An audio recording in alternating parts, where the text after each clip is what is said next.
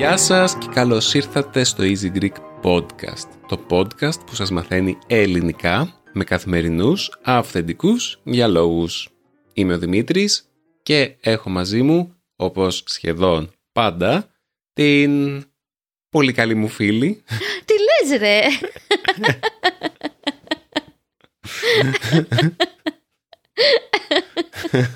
Σοκαρίστηκα. Μου το χρωστάει, παιδιά, ο Δημήτρης. Το έχει γράψει στο τετράδιό του. Θα, θα κάνω τη Μαριλένα να, να πειραχτεί, γιατί χθες του είπα κάποια πράγματα που του κράταγα μαζεμένα. με ευνηδίασε, παιδιά. Είχα βγει για ένα Secret Santa με τις κοπέλες από τη γιόγκα και η Μαριλού δεν ήρθε για να προσέχει το Σταύρο και εγώ πήγα και το δώρο της Μαριλένας και το δικό μου αλλά έδωσα στο Secret Santa και τα δύο δώρα μαζί, λες και ήταν ένα. Οπότε έφερα πίσω ένα δώρο αντί για δύο. Και η Μαριλού ήτανε... Είσαι χαζός ρε. Η, Μαριλού ήτανε... Μα πού είναι το δικό μου δώρο; Εγώ δεν πήρα δώρο στο Secret Santa και ήμουνα... Ε, ε, ε, όχι. Έγινα έξαλλη χθες. Ναι. Ξέρεις, μετά το πρωί σκεφτόμουν όταν έκανα μπάνιο και γέλαγα μόνη μου το πόσο τρόμο θα ένιωθες ερχόμενος στο σπίτι, ξέροντας τι θα ακολουθήσει, ε. Η αλήθεια είναι πως δεν περίμενα ότι θα ακολουθούσε αυτό που ακολούθησε, γιατί ήταν μία αφορμή για. Άνοιξαν η ασκή του αιώλου. Μπράβο, που το έχουμε πει και στο επεισόδιο το πρόσφατο, επεισόδιό μας με τους Glossonots, η ασκή του αιώλου. Και με πήρε και με σήκωσε, παιδιά. το οποίο σημαίνει. Με πήρε και με σήκωσε ότι Είχα, ε, με βρήκε συμφορά, τέλος πάντων. Ναι, μεγάλη. Εν τω μεταξύ, τάχωνα στο Δημήτρη και με έπαιρνε και ο ύπνος ταυτόχρονα. και ήταν ένα σουρεάλ σκηνικό. Μα σκεφτείτε τώρα, έχω καθίσει πίσω, είμαι με το Σταύρο, έχει βγει ο Δημήτρης για ποτά, με τα κορίτσια όλα αυτά τα ωραία από τη γιόγκα. Ζηλεύω γιατί θέλω και εγώ να είμαι εκεί. Τέλος πάντων έχω καθίσει, έχω κοιμήσει Σταύρο που ήταν άρρωστος πάλι και και και και περιμένω να μου φέρει ένα δικό μου δώρο. Και μου έρχεται με ένα ευτυχώς, ήσουν πάρα πολύ τυχερός.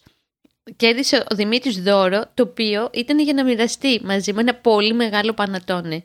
Βέβαια, κακό για τη δίαιτα. Ναι. Αλλά τουλάχιστον δεν ήταν, ξέρω εγώ, ένα σαπουνάκι. Θα έκανες μπάνιο και εσύ και εγώ με αυτό το σαπούνι για να σε τιμωρήσω. Ναι, παιδιά, και έχω ξεκινήσει και εγώ διατροφή, αλλά με, με διαιτολόγο αυτή τη φορά, ο, ο φίλος μας ο Γιάννης, ο διαιτολόγος, πολύ καλός. Ε, και έχω πολύ φαγητό, παιδιά.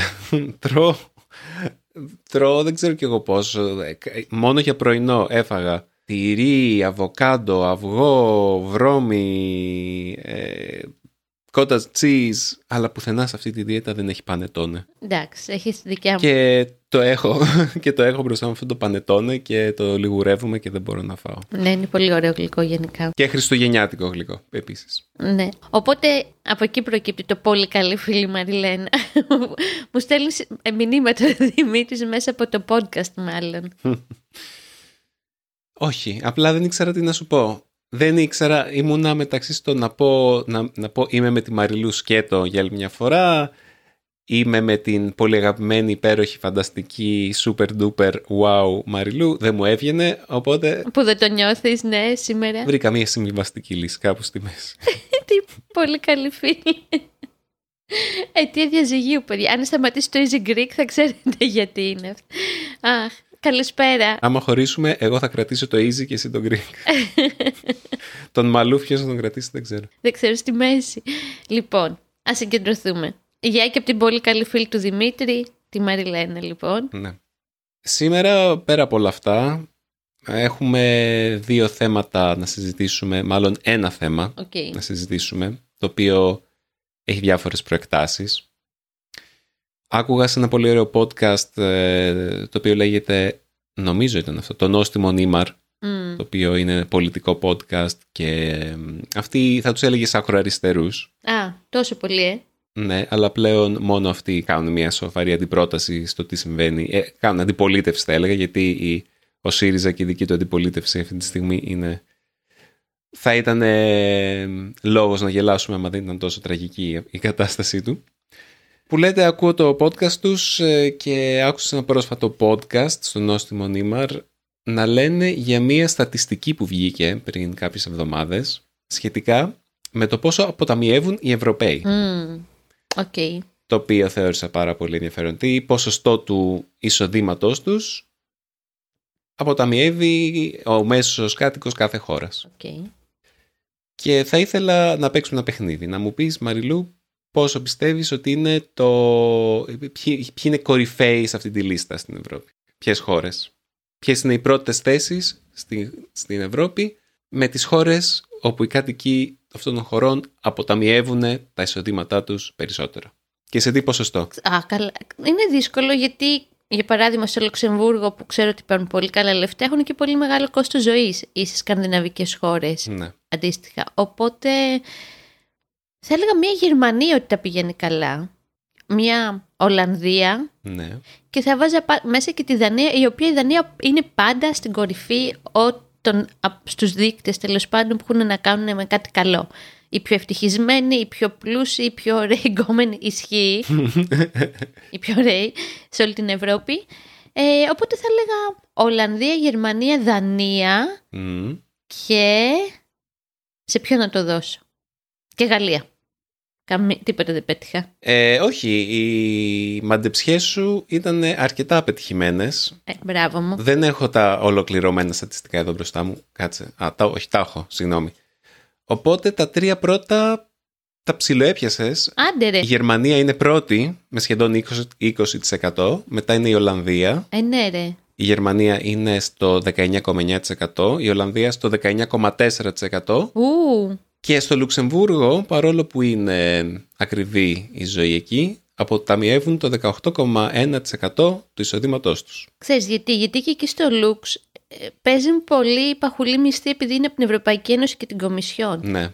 Οπότε ξέρω αν παίρνεις 6.000 το μήνα που εμείς μπορούμε να πάρουμε μέσα σε ένα χρόνο στην Ελλάδα, αν είμαστε τυχεροί, ε, κάτι θα σου μείνει από τα 6 και από τα 5.000 νομίζω. Ισχύει. Ισχύει. Ε, ακριβώς μετά το Λουξεμβούργο είναι η Γαλλία Οκ. και η η Δανία για κάποιο λόγο είναι αρκετά πιο πίσω με κάτω από 15%, γύρω στο ξέρω εγώ 13%. Είναι πολύ ακριβά στη Δανία. Μμμ. Αυτό μου είχε αφήσει σαν αίσθηση η Κοπενχάγη που όταν είχαμε ταξιδέψει τέλος πάντων. Ο μέσος όρος της Ευρωπαϊκής Ένωσης Μμμ. αποταμίευσης είναι 12,7%. Πολύ καλό. Και αυτό το ποσοστό είναι πολύ χαμηλότερο από το αντίστοιχο ποσοστό του 2021, όπου ήταν 16,4%. Άντε ρε. Τεράστια διαφορά. Οπότε, κατά μέσο όρο, στην Ευρωπαϊκή Ένωση αποταμιεύσαμε το 2021 16,4% και το 2022, που είναι το πιο πρόσφατο στατιστικό, αφού ακόμα δεν έχει τελειώσει το 2023, ήταν 12,7%. Και τώρα έρχεται η κρίσιμη ερώτηση που είμαι σίγουρος ότι όλοι θα αναρωτιούνται μέχρι τώρα και η δραματική παύση έρχεται τώρα. Να παίξω drums. Drum set. Τα, τα, τα, τα, τα. Ψ. Είσαι πιο καλό σε αυτό. Πού είναι η Ελλάδα σε αυτήν την κατάταξη. Δεν είναι. Πουθενά. Την πετάξαν έξω. Όταν άκουσα την απάντηση σε αυτήν την ερώτηση, Μαριλού, σοκαρίστηκα. Ε, Γιατί δεν την περίμενε. Δεν θα έπρεπε να σοκαριστώ βέβαια, Ναι. γνωρίζοντας πώς ζούμε εδώ και κάποια χρόνια, αλλά ίσως σοκαριστούν οι φίλοι μας. Ξέρεις τι, όχι, έπρεπε να σοκαριστείς, γιατί δεν πρέπει να το συνηθίσουμε αυτό το χάλι. Δηλαδή, ε, εμένα μου την είπε στην απάντηση, γιατί το συζητήσαμε και κατηδίαν, δηλαδή ιδιαιτέρωση μεταξύ μας. Ε, δεν πρέπει να πούμε, α, δεν πέφτω από τα σύννεφα, ναι, γιατί πια δεν υπάρχουν λεφτά σε αυτή τη χώρα και στις τσέπες μας. Είναι θλιβερό που το συνηθίζουμε. Για πες, έχει πολύ ενδιαφέρον. Καταρχήν είμαστε τελευταίοι Είμαστε τελευταίοι. από όλη την Ευρώπη. Την Ευρωπαϊκή Ένωση, sorry. Μπορείς να πεις ότι είμαστε πρώτοι από ανάποδα. από την... πρώτοι από το τέλος. Έτσι σε θέλω, αισιόδοξο χόλ. Έτσι θα ονομάσουμε αυτό το επεισόδιο. Πρώτοι από το τέλος. Τέλεια. Λοιπόν, η Ελλάδα έχει την ε, θλιβερή τιμή να είναι τελευταία σε αυτή την κατάταξη με μείον 4%. Μμμ. Χρωστάμε δηλαδή, ε. Δεν χρωστάμε απαραίτητα, απλά δεν αποταμιεύουμε. Δηλαδή είναι Τρώμε ποτέ έτοιμα. Αυτό που κάνω εγώ. τρώμε ποτέ έτοιμα. Αυτό. Ή άμ- άμα έχεις ένα λογαριασμό, α- άμα έχεις λεφτά στην τράπεζα, παίρνεις από αυτά και βλέπεις τον ε, λογαριασμό σου να αριθμό εκεί να μειώνεται, Μμ. γιατί δεν φτάνουν τα χρήματα που παίρνεις από το εισόδημά σου κάθε μήνα. Μετά από εμάς είναι η Πολωνία Οκ. με 0, κάτι τοις εκατό, Πολύ μεγάλη διαφορά, ε. Μείον 0, κάτι τοις εκατό. Ναι, δηλαδή είμαστε τελευταίοι με μεγάλη διαφορά. Ναι, ρε. Ένα άλλο στατιστικό το οποίο δεν το άκουσα στο Νόστιμον Ήμαρ, αλλά το έψαξα μετά γιατί το έχω ακούσει σε κάποια άλλη φάση. Είχε γίνει, όταν βγήκε αυτό το στατιστικό πριν κάποιους μήνες, είχε κάνει ντόρο. δηλαδή θόρυβο. Είχε κάνει θόρυβο, ναι, ακριβώς. Αίσθηση. Αίσθηση. Οκ. Για πες. Τι ποσοστό των Ελλήνων έχουν καταθέσεις κάτω από 1000 ευρώ στην τράπεζα; Α, πάρα πολύ. Δεν ξέρω τι ποσοστό, το 30%. το 30% έχει, έχει κάτω από... Όχι, πολύ είναι. Μμ. Για πες. Όχι, είναι πολύ. Σύμφωνα με αυτό το άρθρο της Καθημερινής από τον Μάιο, λέει καταθέσεις του χιλιάρικου έχουν πάνω από 7 στους 10. Α, ε, 30%. Όχι. Καταθέσεις του χιλιάρικου, 70% δηλαδή έχει, το 70% των Ελλήνων έχει καταθέσεις στην τράπεζα μέχρι 1000 ευρώ. Μέχρι. Μέχρι 1000 ευρώ, ναι. Οκ. Οπότε αυτά τα δύο μαζί, τα στοιχεία, μας δείχνουν μια ε, εικόνα σχετικά με την οικονομική κατάσταση στην Ελλάδα, η οποία τώρα είναι πολύ χειρότερη, νομίζω, από ό,τι ήταν το 2022 και τον Μάιο του 2023 πριν 6 μήνες, γιατί παιδιά τα πάντα έχουν ακριβήνει τραγικά. Τα πάντα είναι πάρα πάρα πάρα πολύ ακριβά και συνεχίζουν να αυξάνονται οι τιμές με πάρα πολύ γρήγορους ρυθμούς. Θα σου πω ένα παράδειγμα, Δημήτρη, για αυτό που λες. Δικό μου προσωπικό. Όταν δούλε... άρχισα να δουλεύω ουσιαστικά στο ταξιδιωτικό γραφείο το 2007, έτσι. Μέχρι και το 2013, ας πούμε, λίγο και μετά την κρίση, κατάφερα και μάζεψα, δεν θα πω το ποσό ρε παιδί μου, αλλά κατάφερα και μάζεψα έτσι ως ξεκινάω πρώτη φορά να δουλεύω κανονικά και πολλά χρήματα. Δηλαδή χρήματα που θα μπορούσαν να με βγάλουν για δύο χρόνια. Εντάξει, τώρα κάνω λίγο τα μαθήματα, από εδώ από εκεί δεν, έχω, δεν μπορώ να αποταμιεύσω. Βάζω 100 ευρώ το μήνα στην άκρη, 200. Αλλά από την κρίση, την αρχή της κρίσης και όσο αυτό μεγάλωνε, σταμάτησα να αποταμιεύω. Δεν γινότανε. Και σκέψω ότι έπαιρνα και ένα καλό μισό, έπαιρνα 1000-1200 ευρώ. Έχω φίλους αυτή τη στιγμή, τους ξέρεις κι εσύ, που είμαστε 27 χρόνια φίλοι με το συγκεκριμένο παιδί, που στην τσέπη τους δουλεύουν και οι δύο, έχουν και ένα ενίκιο που παίρνουν και μισθή και για τους δύο και με το ενίκιο είναι 1200 ευρώ. Και για τους δύο συν το ενίκιο που παίρνουν. Και τα μισά χρήματα τα στέλνουν στη χώρα όπου κατάγεται η γυναίκα του φίλου μου που εκείνη το παιδί της, δηλαδή ζούνε το μήνα με 600 ευρώ. Και οι δύο. Ω, απίστευτο. Ναι, και εγώ βέβαια τον πειράζω και του λέω: Έλα, κέρασέ μαζί τα γενέθλιά σου, τη γιορτή σου, μην είσαι τσιγκούνης και δεν ξέρω εγώ τι. Αλλά ξεχνάω, δηλαδή μόνο το ρεύμα που τώρα πρέπει να λύσει και μια μαθηματική εξίσωση για να δεις τι θα πρέπει να πληρώσεις. Α, ναι, μπορούμε να αναφερθούμε και σε αυτό. Έχει ενδιαφέρον. Ναι, εγώ δεν έχω καταλάβει, θα μου πεις. Μόνο τα πάγια, δηλαδή σε αυτόν τον τόπο, δεν ξέρω, τα παιδιά πρέπει να, να ζουν με δύο εκατοστάρικα το μήνα. Από την άλλη, τους συγκεκριμένους τους χαίρομαι γιατί έχουν φτιάξει έναν τρόπο ζωής minimal. Δηλαδή, δεν θα πάνε, θα πάνε μία φορά θέατρο το τρίμηνο, τετράμινο και αν, και θα πάνε στην παραλία με ένα τόστ και μία πορτοκαλί. Δηλαδή, ήρθαν διακοπές στην Κίμολο και δεν παίρνανε καφέ απ' έξω, φτιάχνανε από το σπίτι. Δηλαδή, απ' την άλλη, ε, τους έχει αναγκάσει ρε, εσύ, η φάση να γίνουν τόσο οικονόμοι. Δεν ξέρω. Πάρα πολλοί κόσμος βρίσκεται σε αυτή τη φάση. Γι' αυτό και θα πάω στο τρίτο στατιστικό που προετοίμασα για σήμερα. Εσύ μου το πρότεινες κιόλας αυτό νομίζω. Το... Ξέρεις, δεν μας ξανακούσει ποτέ κανένας. Θα πει όχι. Πρόκειται για έναν μετρητή των χωρών με το μεγαλύτερο άγχος και κατάθλιψης. Δηλαδή, Mm. Ε, αυτή η έρευνα μέτρησε ε, χώρες της Ευρώπης, όχι μόνο της Ευρωπαϊκής Ένωσης γενικότερα, Α, οκ. το, το ποσοστό άγχους και κατάθλιψης στον γενικό πληθυσμό. Μιλάμε συμπεριλαμβανομένων χωρών όπως η Τουρκία, ακόμα η Ισλανδία ή το Μοντενέγκρο, έχεις διάφορα εδώ πέρα. Και η Ελλάδα Πρωταθλήτρια για άλλη μια φορά, παιδιά, πρέπει να είμαστε περήφανοι. Τι κρίμα ρε εσύ, πώς έχουμε γίνει έτσι; Μας καταντήσανε. Είμαστε η πιο αγχωμένη χώρα στην Ευρώπη με 71,8%. Μμμ. Ε, εδώ το άρθρο λέει, θα το διαβάσω μια στιγμή. Η Ελλάδα αναδείχθηκε ως η πιο αγχωτική χώρα στην Ευρώπη για να ζει κανείς, σύμφωνα με μελέτη που διεξήχθη από ειδικούς της CBD. Επιτάπητος τέθηκε η κατάθλιψη που αισθάνεται ο πληθυσμός κάθε χώρας της ΕΕ, της Ευρωπαϊκής Ένωσης, είτε έχει διαγνωστεί είτε όχι, οι αγχώδεις διαταραχές, τα επίπεδα μελαγχολίας και απόλαυσης, αλλά και οι μέσες εβδομαδιαίες ώρες εργασίας για ηλικίες 15 έως 64 ετών.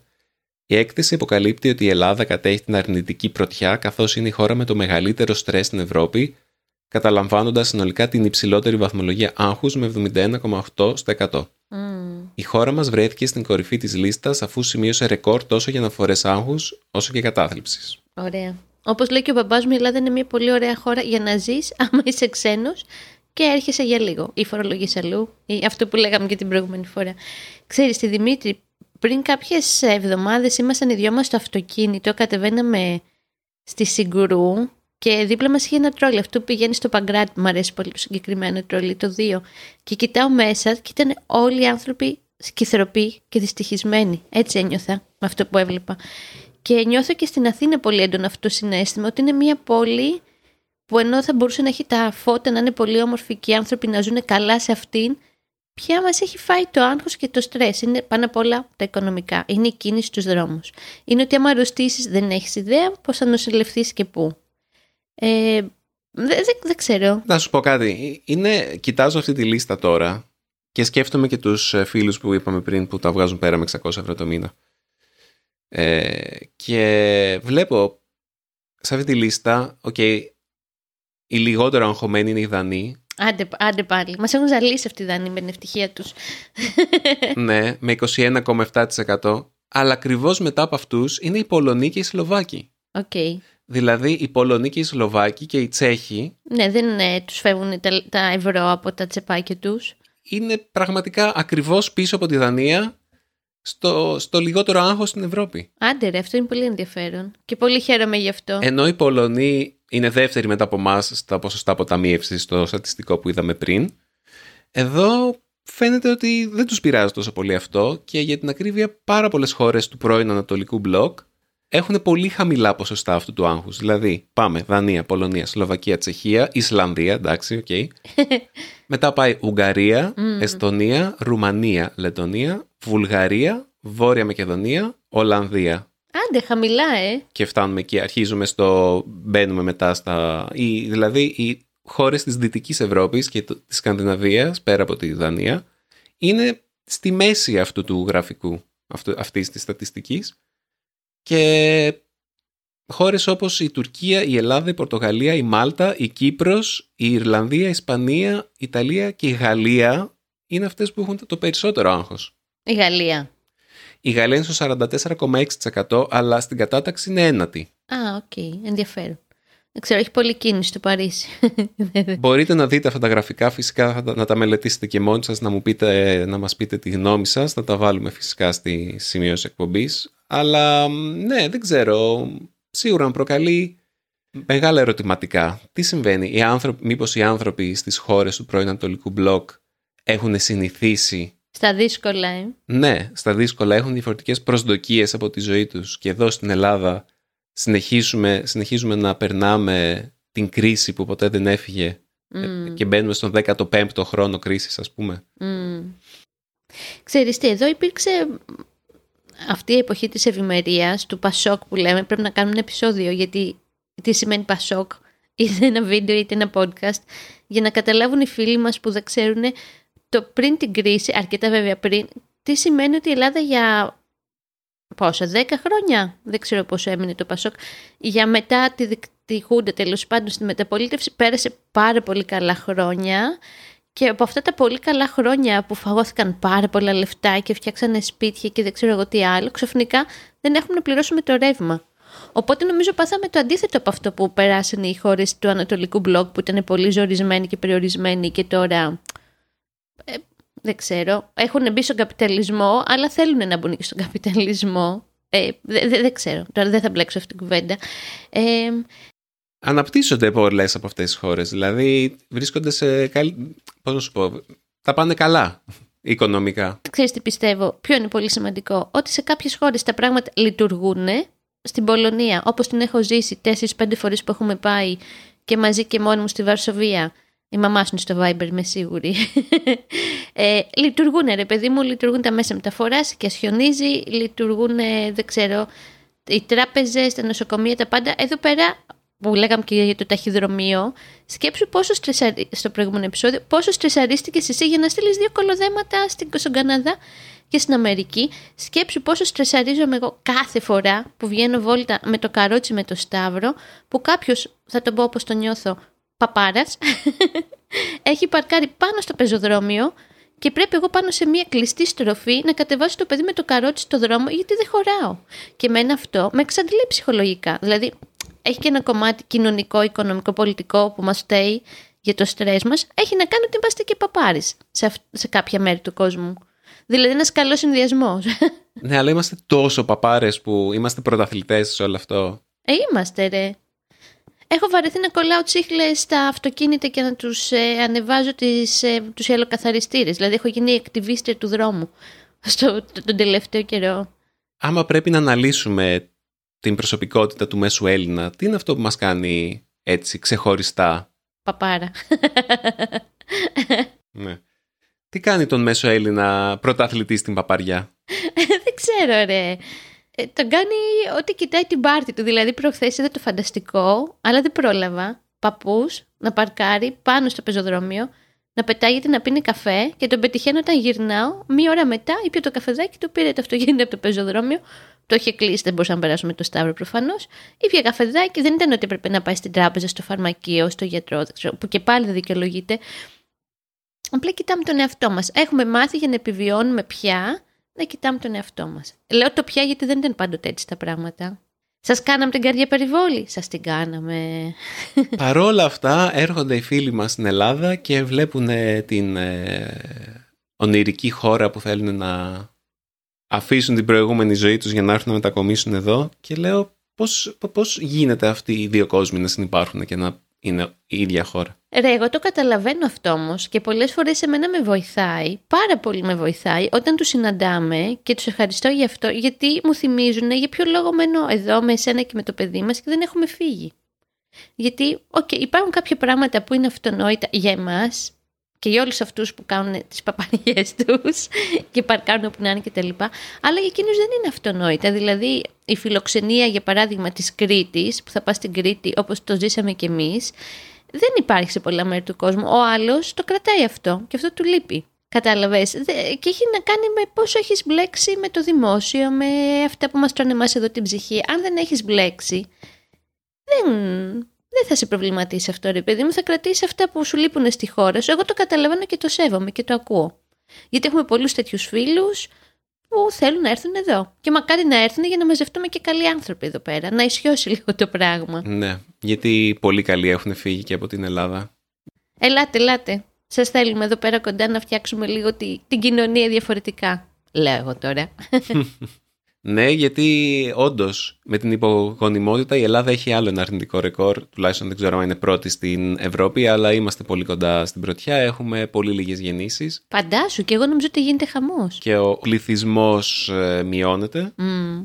Οπότε προσκαλούμε όλους εσάς να έρθετε να μείνετε στην Ελλάδα. Πηγαίνετε όπως κάνανε κάποιοι φίλοι μας οι Ολλανδοί, αγοράστε σπίτια σε παλιά εγκαταλειμμένα χωριά. Α, ναι. Να δώσουμε ξανά ζωή σε μέρη που δεν έχουν πια ζωή. Εμένα αυτό δεν με πειράζει καθόλου, Δημήτρη, γιατί ξέρεις, υπάρχει μια ολόκληρη κουβέντα. Α, έρχονται οι Γερμανοί, ξέρω εγώ, και αγοράζουν ε, τα σπίτια στα χωριά στη Μάν. Ε, καλώς να έρθουν να τα αγοράσουν, ρε παιδιά. Προτιμάτε να πέσουνε. Α έρθουν εδώ να μπλέξουμε ένας με τον άλλο, να κάνουμε παρέα, να είναι ωραίο. Αυτό. Ναι, ακριβώς. Ελάτε, αγοράσετε και την Κίμολο. Έχω ένα ωραίο σπίτι. Αστείευομαι προφανώς. Περιμένετε λίγο γιατί η Κίμολος είναι τώρα... Ναι. Περνάει high season. είναι, είναι top. Αχ, τα αγαπάω τα podcast. Πάντα μου φτιάχνουν τη διάθεση. Ήθελα να πω ναι και εμένα και σήμερα ε, ξύπνησα με περίεργη, αρκετά περίεργη διάθεση και με όχι πολύ ενέργεια Και ήθελα να σας πω ότι χάρη σε εσάς που μας ακούτε και ιδιαίτερα τα μέλη μας στο Patreon Mm. έχουμε την ε, ευκαιρία να μην χρειάζεται να αγωνόμαστε για τα προστοζήν και είναι πολύ μεγάλη κατάκτηση για εμάς και έχουμε εσάς να ευχαριστούμε, τους υποστηρικτές μας Ναι. που μας ε, βοηθάτε, βοηθάτε μια οικογένεια στην Ελλάδα και όχι μόνο μια οικογένεια και τους συνεργάτες μας Πλάκα, πλάκα. Έχεις φτιάξει τόσο μεγάλο δίκτυο. και με τη δική σας βοήθεια τέλος πάντων μπορούμε και σε αυτές τις δύσκολες εποχές στην Ελλάδα όπου το 70% του κόσμου έχει λιγότερο από 1000 ευρώ λεφτά στην τράπεζα και όπου αποταμιεύει ο μέσος Έλληνας το μείον 4% του εισοδήματός του μπορούμε και ζούμε αξιοπρεπώς. Οπότε έχω όλους εσάς να ευχαριστώ και να, να σας ευγνωμονώ. Ναι. Και άμα θέλετε κι εσείς να μας υποστηρίξετε μετά από αυτό το πολύ ωραίο μήνυμα, μπορείτε να μπείτε στο, pod- στο Patreon μας και μ, θα βρείτε για το podcast συγκεκριμένα από μαγνητοφωνήσεις και το transcript player, όπου για κάθε podcast μας έχουμε, το έχουμε σε γραπτή μορφή και μπορείτε να διαβάζετε ενώ το ακούτε και μάλιστα έχουμε και αυτόματη μετάφραση και διάφορα άλλα κόλπα τα οποία κάνουν ε, την ε, ανάγνωση του podcast ενώ το ακούτε και χωρίς να το ακούτε απλά να το διαβάζετε πιο εύκολη.